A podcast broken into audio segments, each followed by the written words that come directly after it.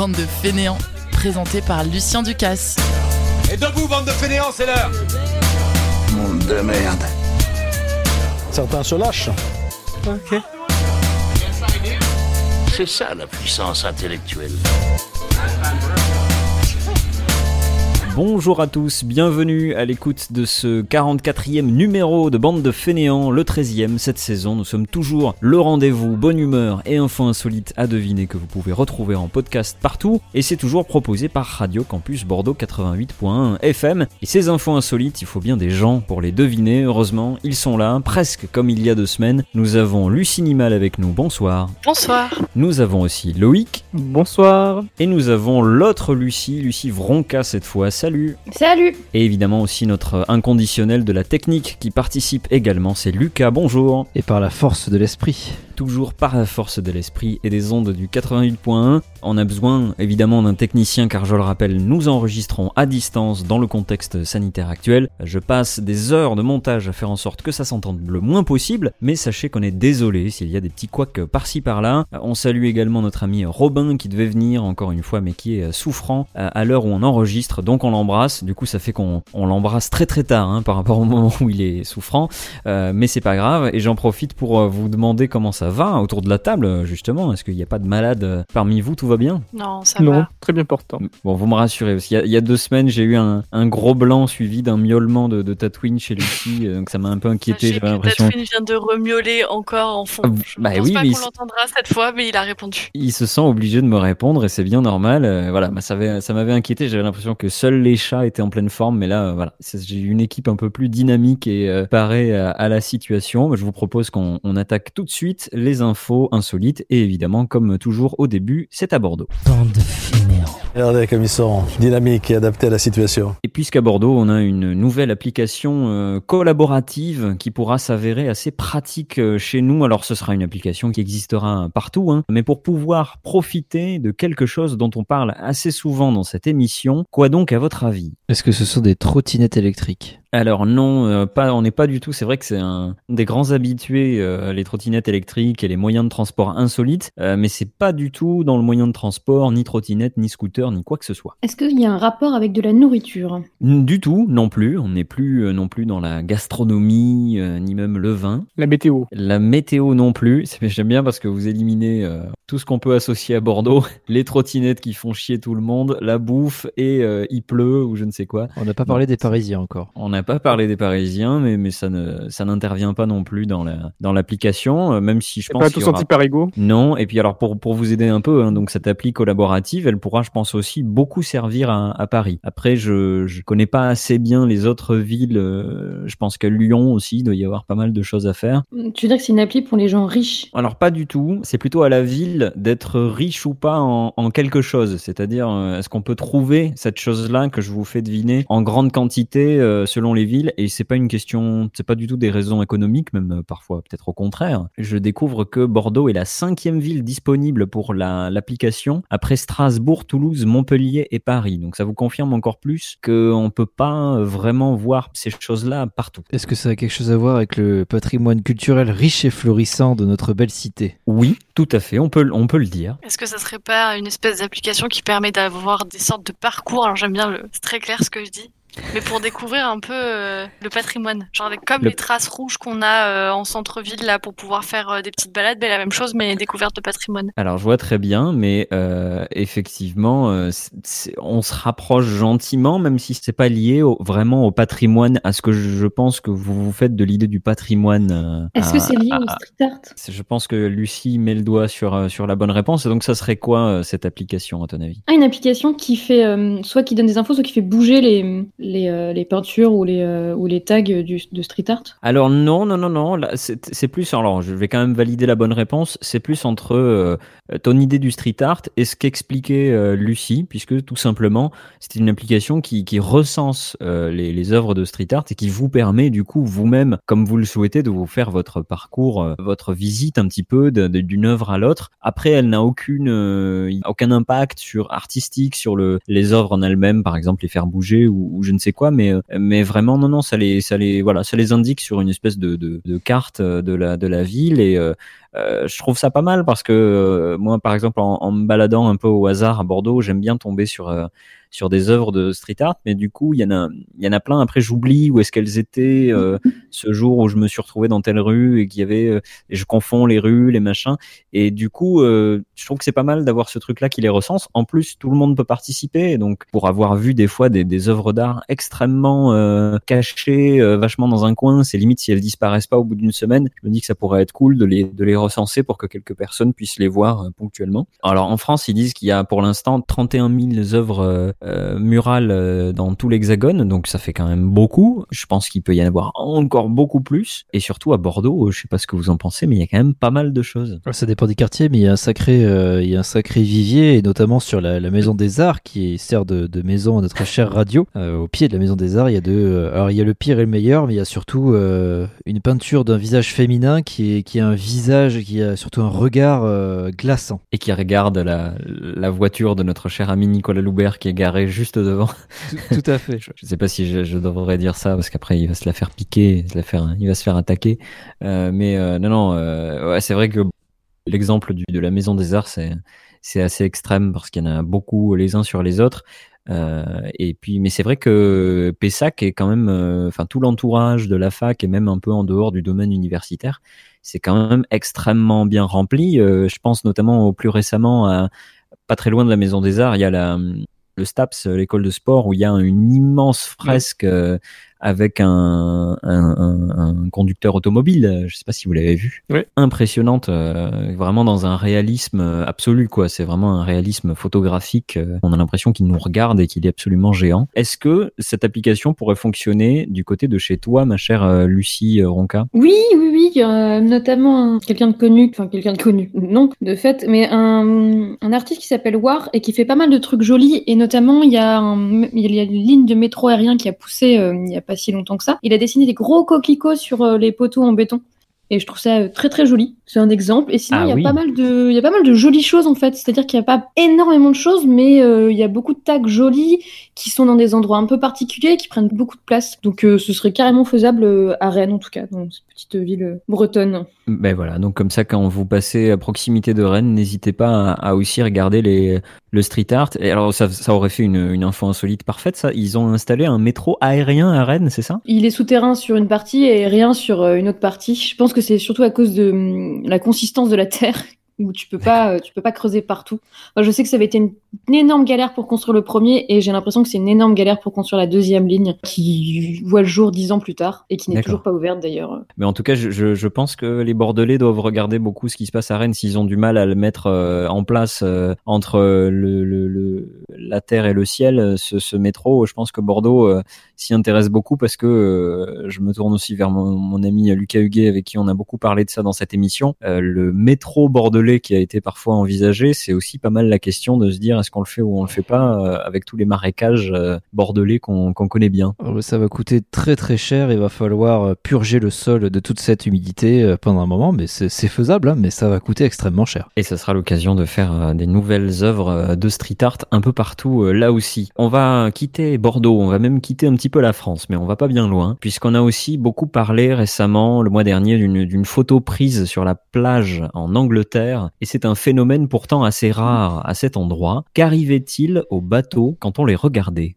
Oh, je crois que je l'ai. Alors tu l'as, du- du je- coup- ça du coup, je m'étonnerait vais- pas. Je vais me taire et je vais attendre. Ça m'étonnerait pas que, que Lucie euh, Bronca aussi puisse assez vite la voir parce que je pense que c'est le genre de choses euh, qu'elle connaît et dont elle a peut-être même déjà parlé dans, dans des émissions euh, il y a quelques, il y a longtemps de, de Science à l'antenne. Donc je me tourne vers les autres. À votre avis, qu'est-ce que qu'est-ce qu'on pouvait voir quand on voyait, quand on regardait les bateaux sur la plage en Angleterre il y a il y a quelques semaines? Qu'est-ce qu'on pouvait voir Ouais, qu'est-ce Sur qu'est-ce les qu'on- bateaux ouais, déjà oui, c'est- c'est- tu fais bien de, de t'étonner de ce que je dis là. Qu'est-ce qu'on pouvait voir? que Alors, là- Je dis, on regarde vers les bateaux, mais Ouais. du coup, qu'est-ce qu'on pouvait voir? À part des bateaux, bien sûr. Eh ben oui, voilà. À part des bateaux, alors je, je t'aide un peu. Ça concerne les bateaux. Pas une couleur particulière euh, sur euh, qui, qui, qui apparaissait due à je je ne sais quel euh, subterfuge. Alors, tu, tu, tu te rapproches un peu. C'est pas une, c'est pas une couleur en particulier, mais il y a effectivement un, un petit phénomène qui, qui se passe, comme je le disais. C'est juste que c'est quand même. Alors, je sais pas si vous en avez déjà entendu parler. On en reparlera quand vous aurez la, la réponse. Mais en tout cas, c'est extrêmement rare de trouver ça en Angleterre. C'est vraiment pas la, la, la bonne zone de la planète euh, sur laquelle ça devrait arriver. Lucie, tu avais une idée? Euh, est-ce que, j'allais dire, est-ce que ça concerne des drapeaux ou ce genre de choses, mais peut-être pas au final?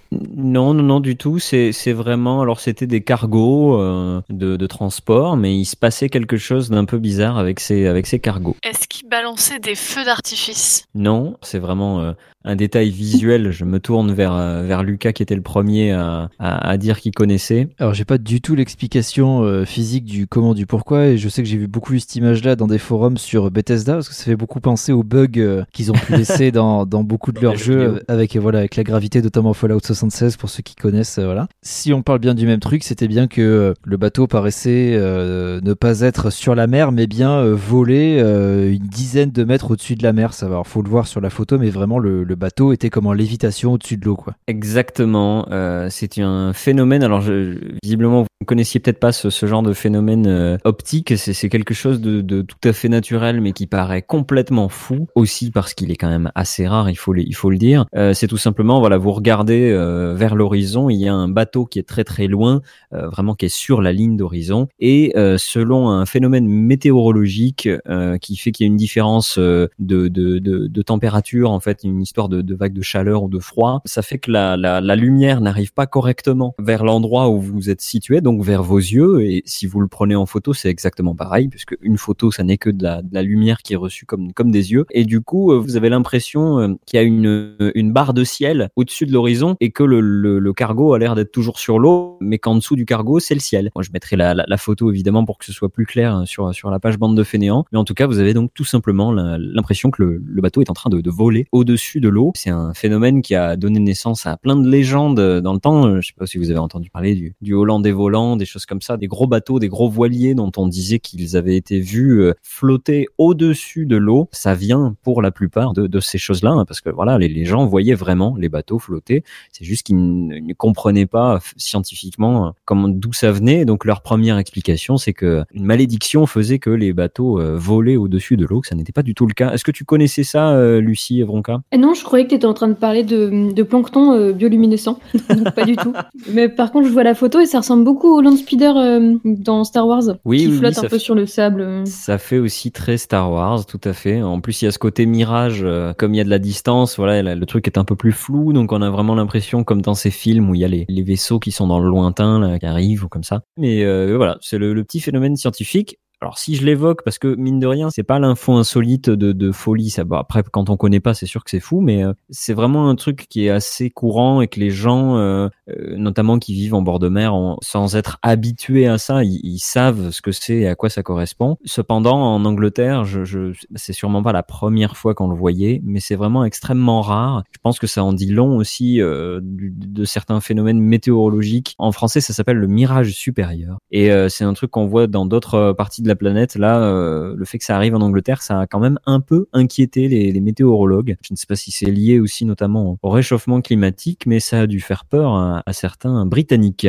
On va changer de sujet totalement et je vais vous emmener euh, au Japon maintenant. On voyage euh, aujourd'hui dans l'émission, puisqu'au Japon, vous pouvez désormais rentrer dans une cabine et vous approcher d'un d'un Judas ou d'une petite fente pour voir à travers, mais voir quoi donc? Très envie de faire une blague.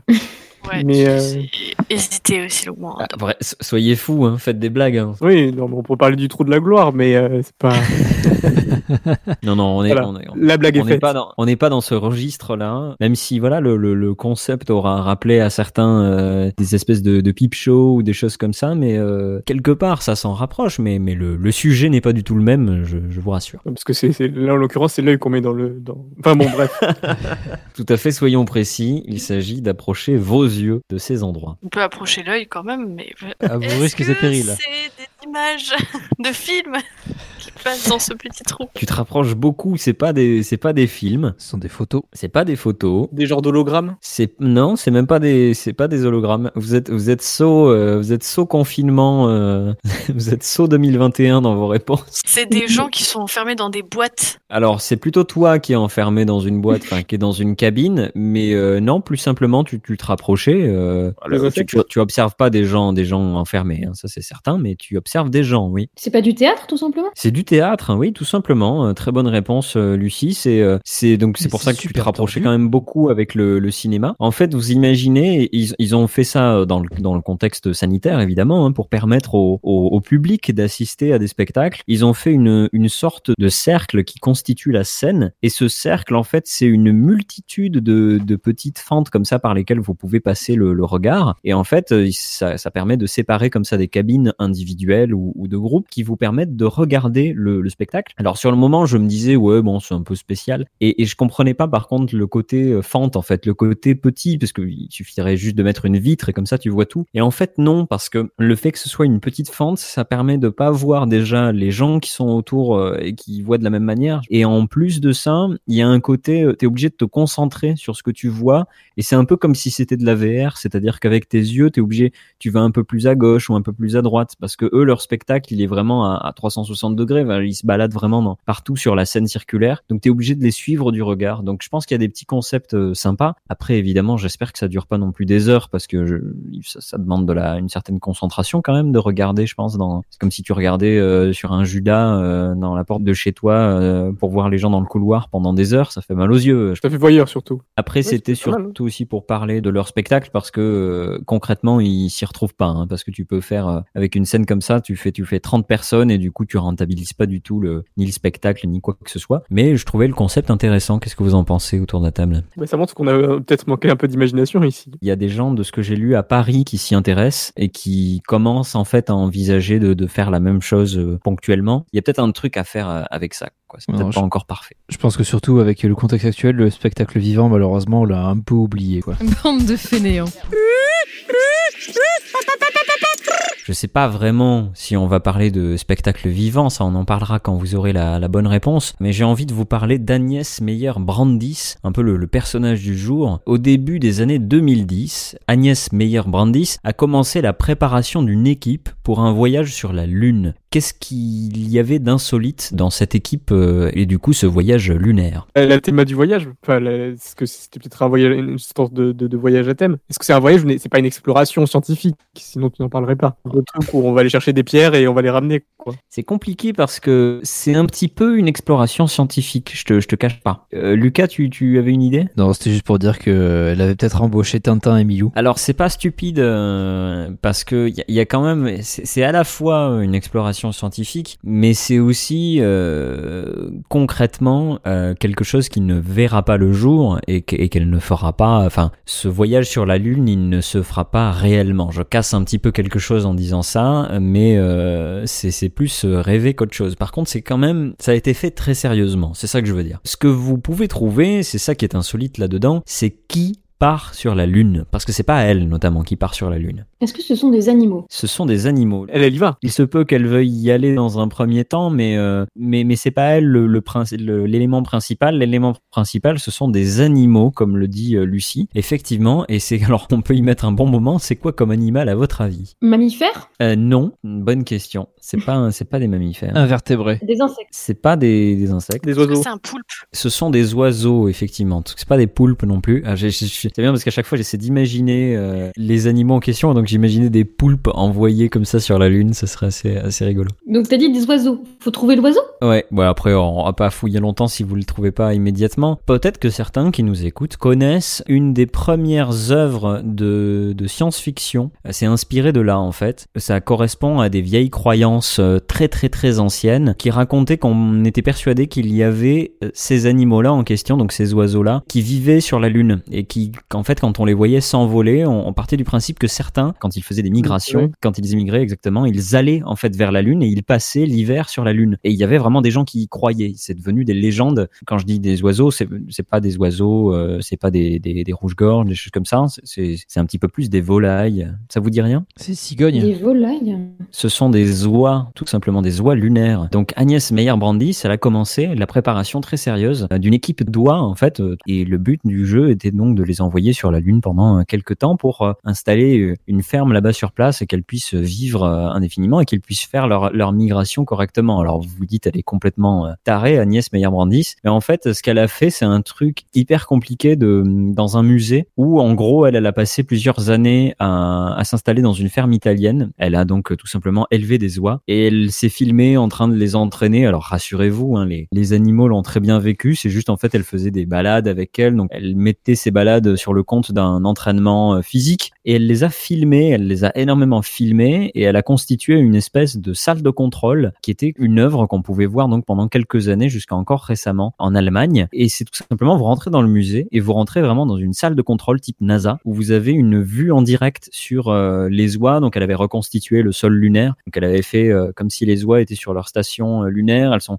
capables de se faire appro- approvisionner en, eau toutes seules. Elle les a vraiment individualisées. Elle leur a permis de, de, de fonctionner toutes seules comme un peu comme des animaux domestiques. Et du coup, ça faisait vraiment l'équipe des oies. Elles ont tout un nom. On a conservé leurs œufs, euh, un petit peu comme on conserve des, des petits objets des, des différents euh, astronautes qui sont partis sur la Lune. Euh, Il y a toujours leur premier casque ou des choses comme ça. Ben là, c'est la même chose. On peut visiter, on peut voir leurs œufs, certaines plumes, des choses comme ça. Elle est allée très très très très loin dans le délire. Elle envisage un premier voyage sur la Lune d'ici 2027 et euh, de repartir avec un humain en 2038. Enfin, il y a vraiment un agenda. Il y a plein plein de trucs très précis. Euh, ça va très très loin. Alors, je sais pas si vous en pensez. Est-ce que vous trouvez ça complètement fou ou, ou intéressant euh, de... Les deux, mon capitaine. Alors j'ai vrai- j'ai vraiment beaucoup de difficultés à saisir le- la finalité réelle du truc, mais ouais, c'est cool. Ouais, moi c'est un peu pareil. Moi j'aime bien. Je, je, je, je vois, je, je vois la blague, genre l'idée, eh, si on a envoyé des, des oies sur la lune, mais en fait non. Je vois le truc genre poussé à bout et j'aime bien. Je me vois ça. très bien aller, aller dans le musée, aller voir le truc. Hein. Je, Par je contre, ça projette reste, vraiment là-dedans. ça reste mignon, par contre, hein, attention. hein. J'adore la démarche. Allez, je vous propose qu'on revienne tout à fait sur Terre et euh, vraiment la- la- la- c'est l'info insolite la plus terre à terre qu'on pourra trouver, puisque mon cher Lucas, tu vas pouvoir nous faire écouter un petit son.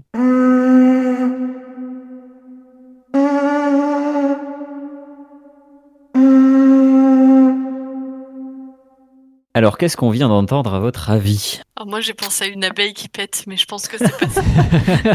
C'est un instrument de musique. Alors, apparemment, oui. C'est un peu une question, euh, ce que tu poses là. Que... Non, non, mais parce que si c'est un- vraiment un instrument de musique, moi je peux avoir une idée de ce que c'est. Moi, je pense que je, je suis sur la même piste. J'avais envie de poser la même question. En fait, un instrument de musique qui n'est pas qu'un instrument de musique. On n'est pas aujourd'hui euh, véritablement capable de dire euh, si c'est un instrument de musique ou pas. On est surtout capable de penser que c'était un, un- un instrument de musique. Donc, qu'est-ce qui est insolite à votre avis dans le dans le son qu'on vient d'entendre? Parce que je vous aide un peu en disant ça. Et donc, c'est pas un instrument de musique qui était creusé dans une courge? Alors, c'est pas une courge. Il y Pas pas eu. C'est pas une quoi? Conque. Enfin, le coquillage, quoi. Effectivement, c'est un coquillage. Par contre, il n'a pas été spécialement creusé. Il y a juste un truc qu'on a fait à ce coquillage, c'est un petit trou pour souffler. Oui, oui, non, mais c'est un vrai instrument. Et ben, c'est là où on en vient à l'info insolite, parce que certes, ça déjà c'est insolite, le fait de souffler dans un coquillage, euh, mais c'est pas ça qui est insolite dans cette information-là précisément, parce que euh, il y a plein de gens euh, aujourd'hui qui font de la musique avec des coquillages, ça c'est pas nouveau, j'en suis conscient et c'est pas très insolite. Par contre, ce, le son que vous venez d'entendre, lui, est particulièrement insolite. Pourquoi à votre avis? Parce qu'il y a plus ce genre de coquillage, donc du coup ils l'ont reproduit numériquement. Je suis partie loin, oui. Le bruit des... Non, oui, non, mais c'est c'est une bonne piste hein, quand même. hein. Mais vous entendez le, le bruit du coquillage tel qu'il a été enregistré même très récemment. hein. Le, le- euh, c'est quelqu'un qui a soufflé dans le coquillage en question et qui a produit ce bruit. L'info insolite est dans le, le coquillage en lui-même. Est-ce que le temps de la réflexion, on se remettrait pas un petit coup de coquillage histoire de bien Allez. se rappeler à quoi ça ressemble?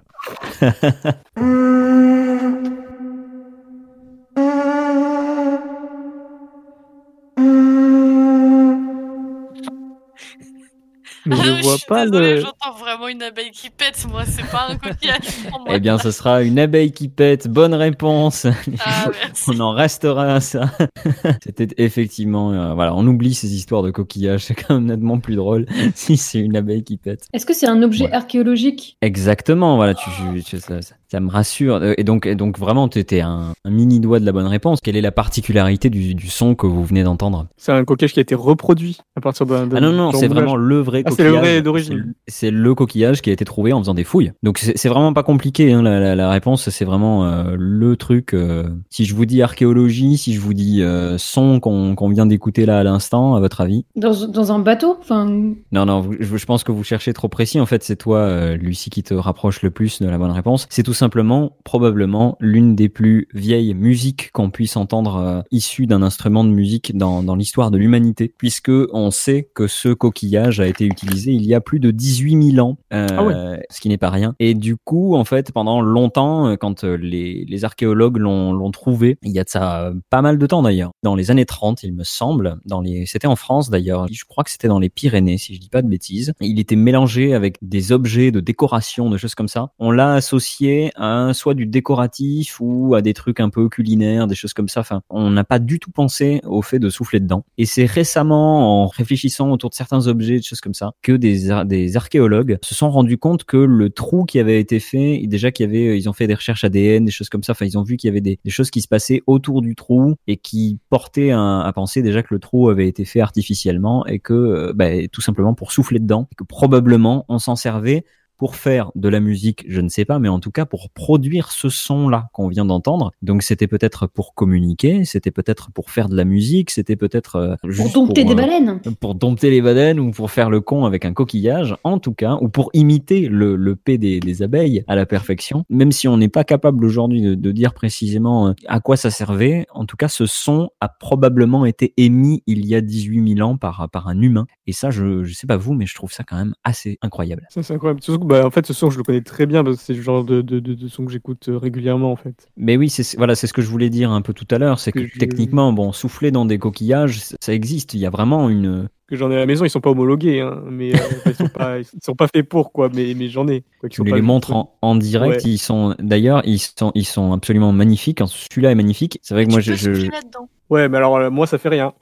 C'est- Tu vois, c'est le mien, il, est, il est pas homologué, le mien. c'est moins le P d'abeille tout de suite là. Ouais. Il n'y a pas grand chose. Mais euh, mais il y a des vrais virtuoses de, de ça. hein. Enfin, virtuoses. Qui, qui arrivent à faire oui. énormément de choses avec. Voilà, et puis qui étudient vachement le truc, et puis qui les, qui les modifient ou qui réussissent à, à constituer des sonorités incroyables, des choses comme ça. Donc ça, c'est sûr que ça existe beaucoup. Mais voilà, là, la grande découverte du, du jour, c'est que celui-là, en l'occurrence, a été trouvé il y a très longtemps et visiblement a été utilisé il y a encore plus longtemps. Ça nous donne un petit peu un, un vertige euh, musical dans l'histoire de l'humanité. Euh, donc je t'invite, mon cher euh, Loïc, à t'entraîner avec ton petit coquillage pour essayer de, de reproduire le fameux euh, P d'abeille euh, pour en, en profiter un, un de ces quatre euh, en concert. On va arrêter avec la, la musique. On va on va faire un petit peu de, de photos. J'hésitais un peu à vous le dire parce que j'avais peur de vous cramer l'info insolite, mais je peux au moins vous parler de photos puisque je vous demande quelle est la particularité de cette nouvelle application qui veut reprendre la base du concept d'Instagram que vous connaissez tous, je pense, mais avec un peu plus d'originalité. Qu'est-ce qu'on pourrait faire comme photo avec cette application qui vient de se lancer? J'essaie de chercher son nom, voir si ça spoil ou pas, mais en attendant, vous pouvez me proposer peut-être des, des idées. On est bien Euh, d'accord que le but, ça reste quand même, c'est pas un truc méta ou c'est pas vraiment des photos, c'est vraiment une photo, euh, une photo quoi. C'est juste, C'est tout à fait ça. c'est le contenu de la photo qui est bizarre. Alors c'est pas le contenu de la photo qui est bizarre, c'est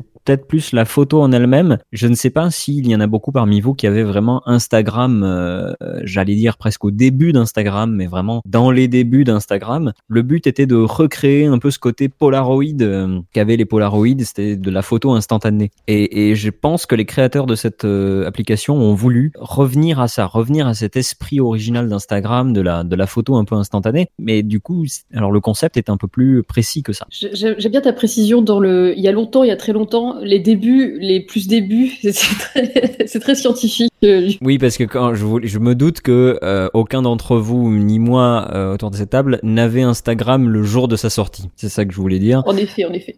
Voilà. Et, et, et je pense que Instagram, on va dire, dans les trois premières années d'Instagram, était encore hyper fidèle à son esprit d'origine. Est-ce que la photo, elle apparaît que 5 minutes après l'avoir prise? Ils ont inventé Snapchat. Tu te rapproches beaucoup, beaucoup. Euh, si tu as quasiment la bonne réponse. C'est pas vraiment. Alors, la photo ne t'apparaît pas cinq minutes après l'avoir prise. C'est un peu plus. T'es le seul à pas voir la photo. Non, alors non, non, non. T'es quand même. Personne ne peut voir la photo ni to- ni toi pendant euh, pendant plusieurs heures. Euh, faut le temps que ça développe. Exactement. En fait, je, je valide un peu la, la, la réponse entre vous entre vous deux. C'est tout simplement une photo que vous voyez le lendemain. Vous la prenez tout de suite là et vous la mettez immédiatement en ligne. Vous êtes obligé, mais elle n'apparaîtra que le lendemain, aussi bien à vos yeux qu'aux aux yeux du public, pour euh, rappeler ce côté développement de la photo argentique où euh, bah, quand vous prenez une photo avec une pellicule, après il faut développer la pellicule, donc vous pouvez pas savoir si vous avez raté ou pas la photo. Et du coup, pour pour refaire venir un peu cet esprit-là, ils ont eu l'idée d'une application où certes la photo est instantanée, mais le, le, le regard lui ne l'est pas. Il faut attendre un jour pour euh, profiter de la photo. Ouais, puis là, Oui, tu viens de me, moment-là. de, de me rappeler un truc qu'on faisait et qu'on ne fait plus du tout, c'est aller développer des photos. C'est un truc que j'ai peut-être Oui. pas fait depuis 10 ans. Oui, j'allais dire, mais à ce moment-là, autant prendre des Polaroids en fait, plutôt qu'une application, parce que c'est hyper satisfaisant d'entendre le bruit de la photo qui sort, de voir le petit blanc qui se transforme tout doucement en la photo. Enfin, c'est génial. Et je suis totalement d'accord, effectivement. Là, là, je pense que la volonté était d'avoir justement un peu plus de recul, encore plus de recul pour voir. Et par contre, il y a évidemment toujours pas non plus le, le format euh, physique, quoi. Évidemment, c'est toujours mieux de faire une photo euh, argentique, que ce soit via un, un Polaroid ou, ou une pellicule. L'effet sera toujours forcément bien mieux. Mais voilà, je pense que c'était surtout pour faire pour faire réagir un petit peu euh, le public d'Instagram qui est euh, maintenant, euh, on a perdu totalement l'esprit de base d'Ins- d'Instagram. On trie, on, on sélectionne. On... Je vous rappelle quand même que le, le, le truc de base, ça m'a fait rire de, de relire ça. D'Instagram, c'était quand même de mettre uniquement des filtres vintage sur des photos numériques. Ah, c'est complètement con. Mais en plus, plus personne ne fait ça. Alors moi, sans, sans utiliser cette application, je le fais un peu parce que les vieux Polaroid, il faut, faut mettre à l'obscurité les photos. Et donc je les glisse dans mes vinyles ou dans mes bouquins et j'oublie. Donc des fois, deux semaines après, je retrouve des photos, je fais ah trop bien. Enfin, c'est un peu le même concept, sans volonté derrière, euh, vraiment. Là où je te rejoins totalement, c'est que moi qui fais des, des photos pareilles en, en, en argentique, vraiment donc avec des, des pellicules, j'ai repris du coup cette, cette habitude dont tu parlais Lucas, qui était de d'aller dans un endroit spécialisé pour faire euh, développer les photos. Et en fait, le fait que, c'est-à-dire qu'avant, quand on faisait développer des photos, c'était des, des appareils un peu familiaux, des choses comme ça. On, utilisait une pellicule pour un moment donné, par exemple une, fête de famille ou une chose comme ça. On, savait qu'on allait euh, bouffer toute la pellicule, ce qui fait que ben, on prenait euh, 20 photos et puis on allait les faire développer. Au final, c'était assez rapproché, donc on se souvenait de tout ce qu'on avait fait comme photos. Par contre, euh, pour moi qui fais des photos un peu comme quand, je peux ou quand c'est possible, etc., euh, ben, ma pellicule, j'ai tendance d'oublier ce que j'ai fait comme photo. C'est-à-dire que sur 30 photos, je vais les prendre en parfois, ça m'est arrivé de les prendre jusqu'en 6 mois. Donc au bout de 6 mois, je sais plus. euh, donc ta vie évolue énormément. Et ça, alors je, vous conseille à tous, parce qu'en plus, euh, d'ailleurs, euh, vraiment à, à tout le monde autour de la table et même ceux qui nous écoutent, si vous aimez un petit peu la, la photo ou que vous voulez vous y intéresser, achetez un appareil photo argentique, ça coûte pas cher du tout. Aujourd'hui, on peut trouver des, des super appareils qui font vraiment la, ce qu'il faut pour avoir une jolie photo à, à moins de, à un petit peu moins de 100 euros euh, et, à peine plus si on veut euh, un peu plus de qualité pour ce prix-là. Alors certes, après une pellicule, ça coûte cher, mais justement de prendre une pellicule et de pas faire des photos tout le temps et d'en faire de temps en temps. Derrière, quand vous faites développer vos photos, vous les redécouvrez, vous les avez totalement oubliées et c'est là qu'on rejoint ce que disait Lucie on oublie totalement euh, ce qu'on avait fait telle ou telle photo, celle qui a raté, celle qui a finalement pas raté, celle qu'on avait totalement oubliée. Et ça fait, c'est un cadeau. En fait, ça vous avez l'impression d'ouvrir un cadeau à Noël et c'est vraiment, je vous conseille, c'est assez génial. Ça me rappelait beaucoup le- le- la démarche euh, qu'Alice, qui est la fondatrice de la radio, qui est passée par chez nous il y a, il y a quelques années, euh, faisait aussi avec son, son appareil photo. Elle avait retrouvé un appareil photo argentique et elle s'amusait à prendre des, des scènes complètement banales comme ça avec son argentique qui était vraiment un argentique tout pourri, qui faisait des, des photos un peu rougies. Et euh, ça avait, euh, et elle, elle le fait encore sur son, sur son compte Instagram et ça avait vraiment un, un charme. D'ailleurs, oui, et ce qui s'appelle, c'est Ola Terreur aussi, je crois, son, son compte Instagram. euh, Euh, c'était Ola Terreur, Conseille, ouais, et ben que je vous conseille vraiment parce que ces photos sont incroyables. Et c'est, euh, tu, tu fais très bien d'en parler parce qu'en plus, euh, comme tu le dis, elle, le, par- le- l'appareil qu'elle a, c'était vraiment un appareil familial qui n'a aucune, aucun paramètre. C'est-à-dire que euh, pourrait rien changer. C'est-à-dire c'est comme un jetable mais que tu peux utiliser souvent en changeant la pellicule. Tu appuies sur un bouton, ça fait la photo, c'est tout. Et elle fait des photos incroyables. Alors je confirme, elle faisait des super photos et je pense que c'est une, habi- une habitude aussi qu'elle a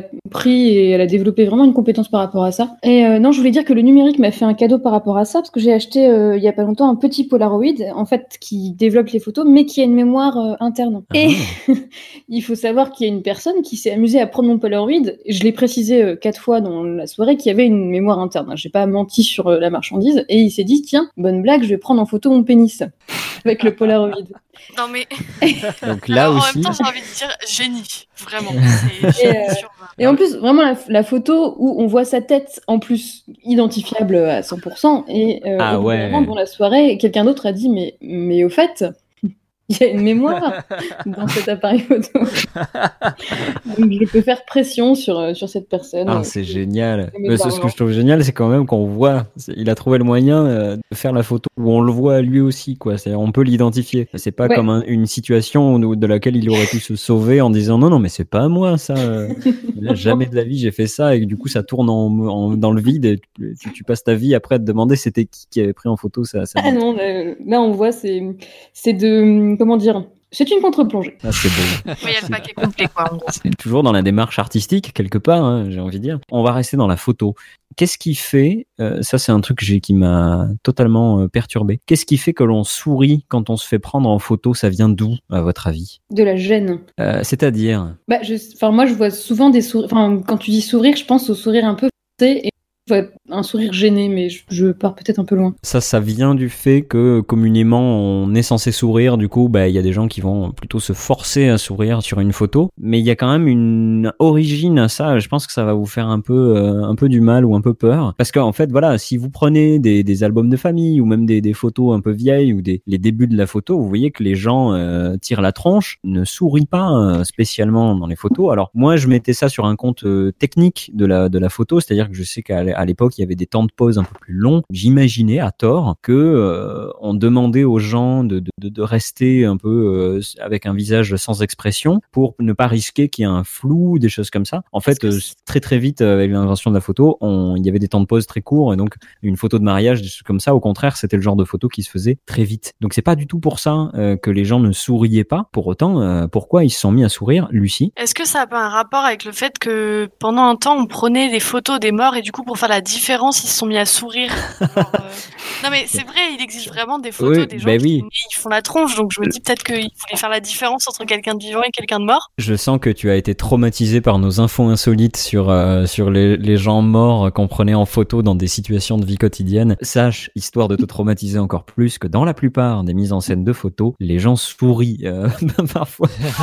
C'est-à-dire qu'il y a le mort qui sourit pas, et puis il y a des gens autour de lui qui sourient. Moi, c'est- ça m'avait perturbé. Il y a- J'en parlais dans la dernière émission où on a parlé de cette mode des gens qui, prenaient les gens morts en photo. Euh, il y avait une des photos qui m'a le plus traumatisé, c'était un, enfant qui est mort, et en fait, quand tu vois la photo au premier abord, c'est toute une famille, et tu vois plein plein de gens, quoi. Donc tu comprends pas euh, déjà qui est mort, jusqu'à que tes yeux tombent sur sur euh, sur une fille allongée qui a l'air de faire la sieste au, au centre de la pièce, qui est donc le cadavre de la fille décédée, qui est donc tout à fait habillée, etc. Et en fait, il y a genre trois quatre personnes au milieu, bah, qui sourient, ils trouvent ça assez cool en fait. La, la mise en scène, c'est une horreur. C'est-à-dire qu'ils sont là, euh, ouais, c'est cool, et c'est l'enterrement de la petite. C'est vraiment c'est fou comme la culture peut passer de, de tout à son contraire euh, euh, dans, dans le temps. Euh, ça n'est pas ça. Donc, euh, ma chère Lucie, je suis désolé. Et, euh, et, et bonne nuit, bon rêve à toi.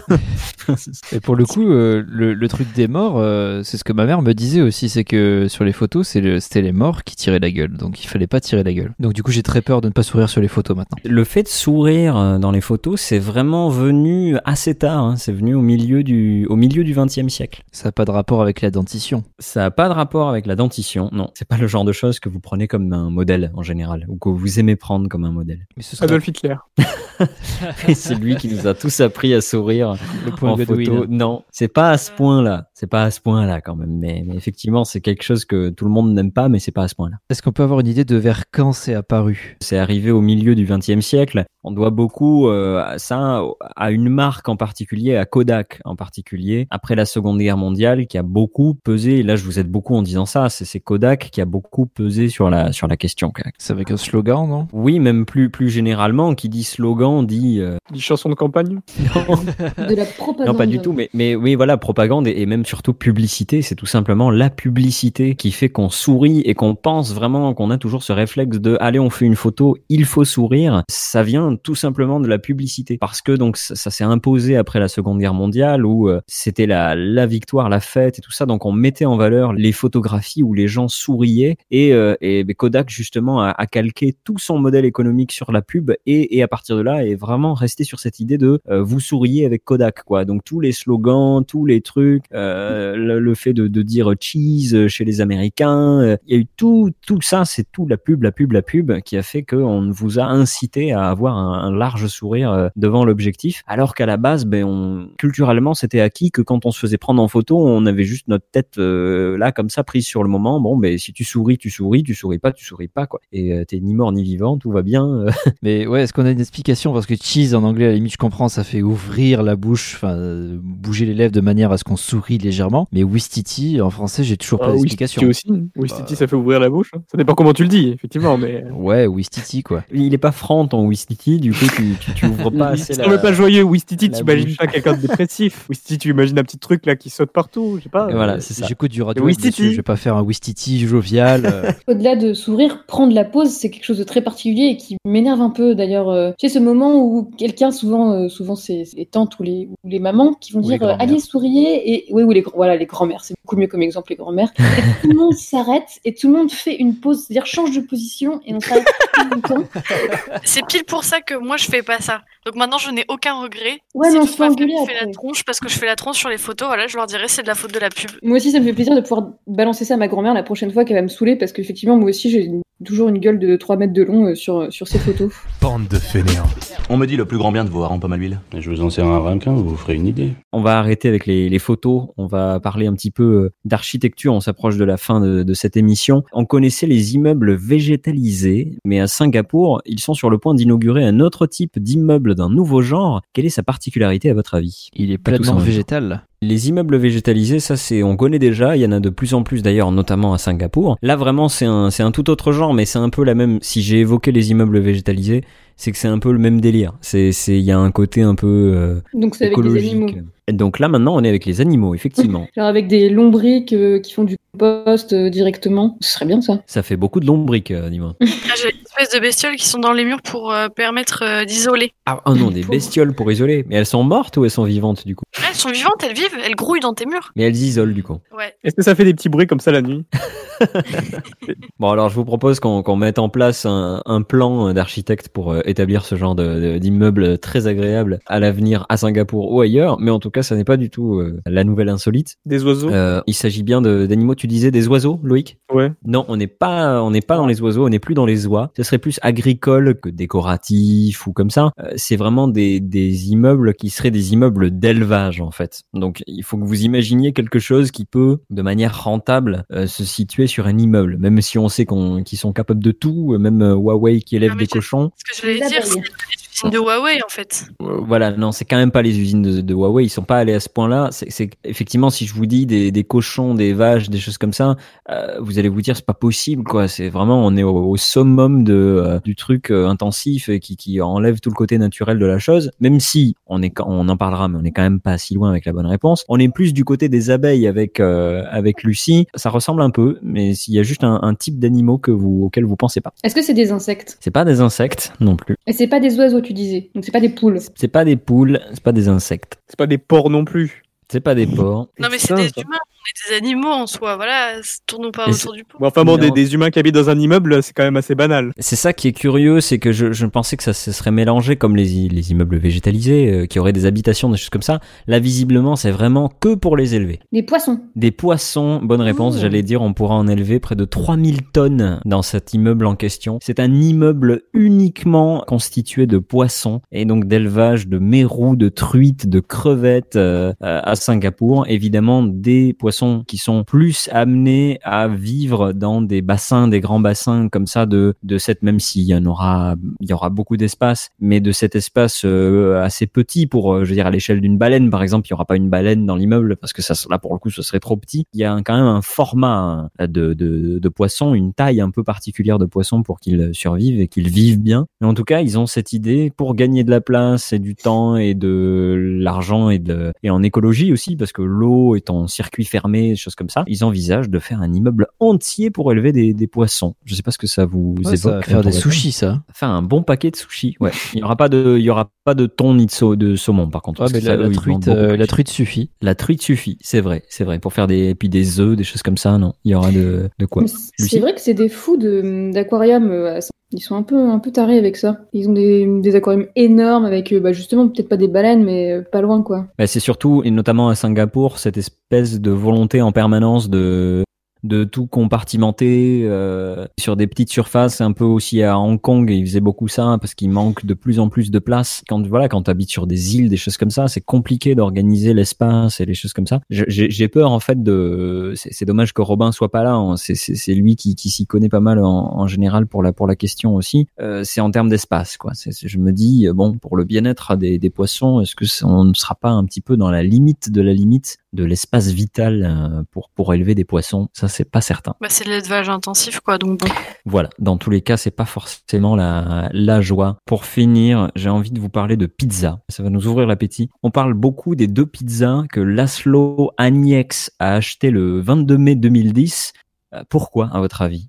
Parce qu'elles sont pas périmées encore. Je sais, pas, je pense qu'elles ont été mangées quand même il y a, il y a longtemps. C'était des, des pizzas qui ont été achetées dans une, une firme américaine très connue qui est Papa John's. Euh, donc des pizzas somme toute tout à fait normales. Mais on parle pas spécialement des pizzas en elles-mêmes, mais plutôt du fait qu'il les ait achetées euh, et du prix qu'elles pouvaient avoir. Est-ce qu'elles avaient déjà une valeur euh, quelconque et il les a achetées aux enchères? Ah, alors tu te rapproches doucement. Il les a pas achetées euh, aux enchères. Elles avaient une valeur vraiment basique de pizza. Mais c'est lui en fait. Pour déconner, il l'a proposé à, à, la, à la boîte, euh, donc à, Papa John's. Il a proposé de leur acheter ces deux pizzas d'une certaine manière. Et, et, et du coup, on, on en parle aujourd'hui. Euh, il a voilà, il a voulu faire une affaire un peu, un peu pour rigoler. En bitcoin Mais euh, Il les a achetés à crédit. eh ben, alors c'était pas à crédit. C'est qu'est-ce que tu as dit, Lucas? Il les a achetés en bitcoin. Alors combien euh, de bitcoins à ton avis? Les a-t-il payés Oh, ces pizzas Peut-être 3 ou 4 à l'époque, je sais Trois pas ou- du tout. 3 ou 4 bitcoins On était le 22 mai 2010. hein. Oui, donc peut-être beaucoup plus. Il les a achetés 10 000 bitcoins. Donc ce sont littéralement les pizzas les plus chères de l'histoire de l'humanité et je ne pense pas que ça sera euh, en tout cas dépassé avant un bon moment puisque à l'époque hein, vraiment il avait euh, fait c'était 30 dollars hein, 30 dollars les deux pizzas et ben 30 dollars c'était 10 000 bitcoins. Seulement aujourd'hui en 2021 10 000 bitcoins vous n'êtes pas sans savoir que ça fait pas 30 dollars hein. Euh, Je suis outré. chaque 22 mai, parce qu'il les a achetés un 22 mai, sur le, le réseau des gens qui sont dans la crypto-monnaie et tout ça, s'amusent beaucoup. C'est devenu le Bitcoin Pizza Day et ils s'amusent à identifier le prix euh, précis euh, de, de la, de la pizza. Pour tout vous dire, en, en 2020, c'était euh, 45 millions de dollars les deux pizzas, euh, donc soit 37,6 millions d'euros. Ça fait un peu cher la, la, la pizza, effectivement, et, euh, et c'est encore explosé depuis. Là, on est euh, là, c'est c'est vraiment, on est, on est autour de, de 250 millions de pièces. Enfin, ça- n'a aucun sens, quoi. Et le mec, il peut s'acheter un Airbus euh, avec le prix qu'il a payé pour une pizza, quoi. Ouais, c'est ça. Alors moi, ce que ce que ne dit pas l'article, c'est exactement qui a, parce que du coup techniquement c'est la boîte, euh, c'est le Papa John's de là où il les a payés qui se retrouve avec les bitcoins. Je serais curieux de savoir qui, comme par hasard, on sait on sait pas qui c'est qui a les bitcoins, quoi. Parce que lui, il doit être content, quoi. Si ça se trouve, c'est livreur, quoi. T'imagines? Ça se trouve, c'est une vaste blague aussi. Mais en tout cas, c'est vraiment devenu un devenu un gros truc. Donc euh, lui-même euh, s'en vante beaucoup et tout ça. Et, et il dit ouais, voilà, c'est finalement, j'ai fait ça avec pour pour une blague. Euh, Il a peut-être négocié ça avec le, le dirigeant du truc, quoi. Il lui, a, il a vraiment fait la transaction de manière à avoir les pizzas en l'échange d'un portefeuille de bitcoins de rempli de 10 000 unités pour le gars euh, qui, qui est le pizzaiolo, quoi. Après, peut-être que lui les a vendus euh, il y a longtemps aussi, hein, parce que là, c'est juste une valeur. Peut-être que euh, deux ans après, deux trois ans après, quand ça a vachement euh, augmenté, il s'est dit oh trop cool, ça a beaucoup de valeur, donc boum, euh, et il s'est fait, euh, je sais pas, il s'est fait euh, 10 000 euros ou ou 30 000 euros, mais et depuis voilà ils sont ailleurs les bitcoins quoi. Mais ça, quand on regarde la valeur, euh, part ça a aucun sens, mais quand on regarde la valeur depuis aujourd'hui, ça fait beaucoup quoi. C'est sûr que ça n'a Ouais, c'est clairement aucun sens, ouais. Un Je suis en train de vite fait lire l'article et le gars dit qu'il ne regrette rien du tout. Mais mytho, gros mytho, bien sûr que si, il regrette. Et On, on sent les Ouais. larmes de rage qui coulent là dans ces lignes. honnêtement, tu vois, euh, tu vois, on rigole, mais je pense honnêtement qu'il regrette pas parce que si le gars à l'époque, il avait des bitcoins et il se permettait comme ça en rigolant d'en donner 10 000 pour avoir deux pizzas, je pense qu'il en avait d'autres, si tu vois ce que je veux dire. Hmm. Donc, ça, euh, ça fait non, quand même 250 briques qui sont parties dans des pizzas, quoi. C'est c'est En tout cas, je, je vais, je vais faire mon, ma caution Nicolas Loubert euh, de l'émission. Je vous invite, pour que tout cela n'arrive pas, à faire vos pizzas vous-même. Les pizzas maison, c'est parfois bien meilleur. Ah. Chacun aura sa petite, sa petite recette. Comme on a déjà l'eau à la bouche, il est l'heure de, de nous quitter. Je vous remercie euh, beaucoup à tous d'avoir participé à cette émission. On se retrouve dans deux semaines pour un nouveau euh, numéro. Et puis moi, je vous dis à bientôt, tout simplement. Salut Et à plus dans le bus?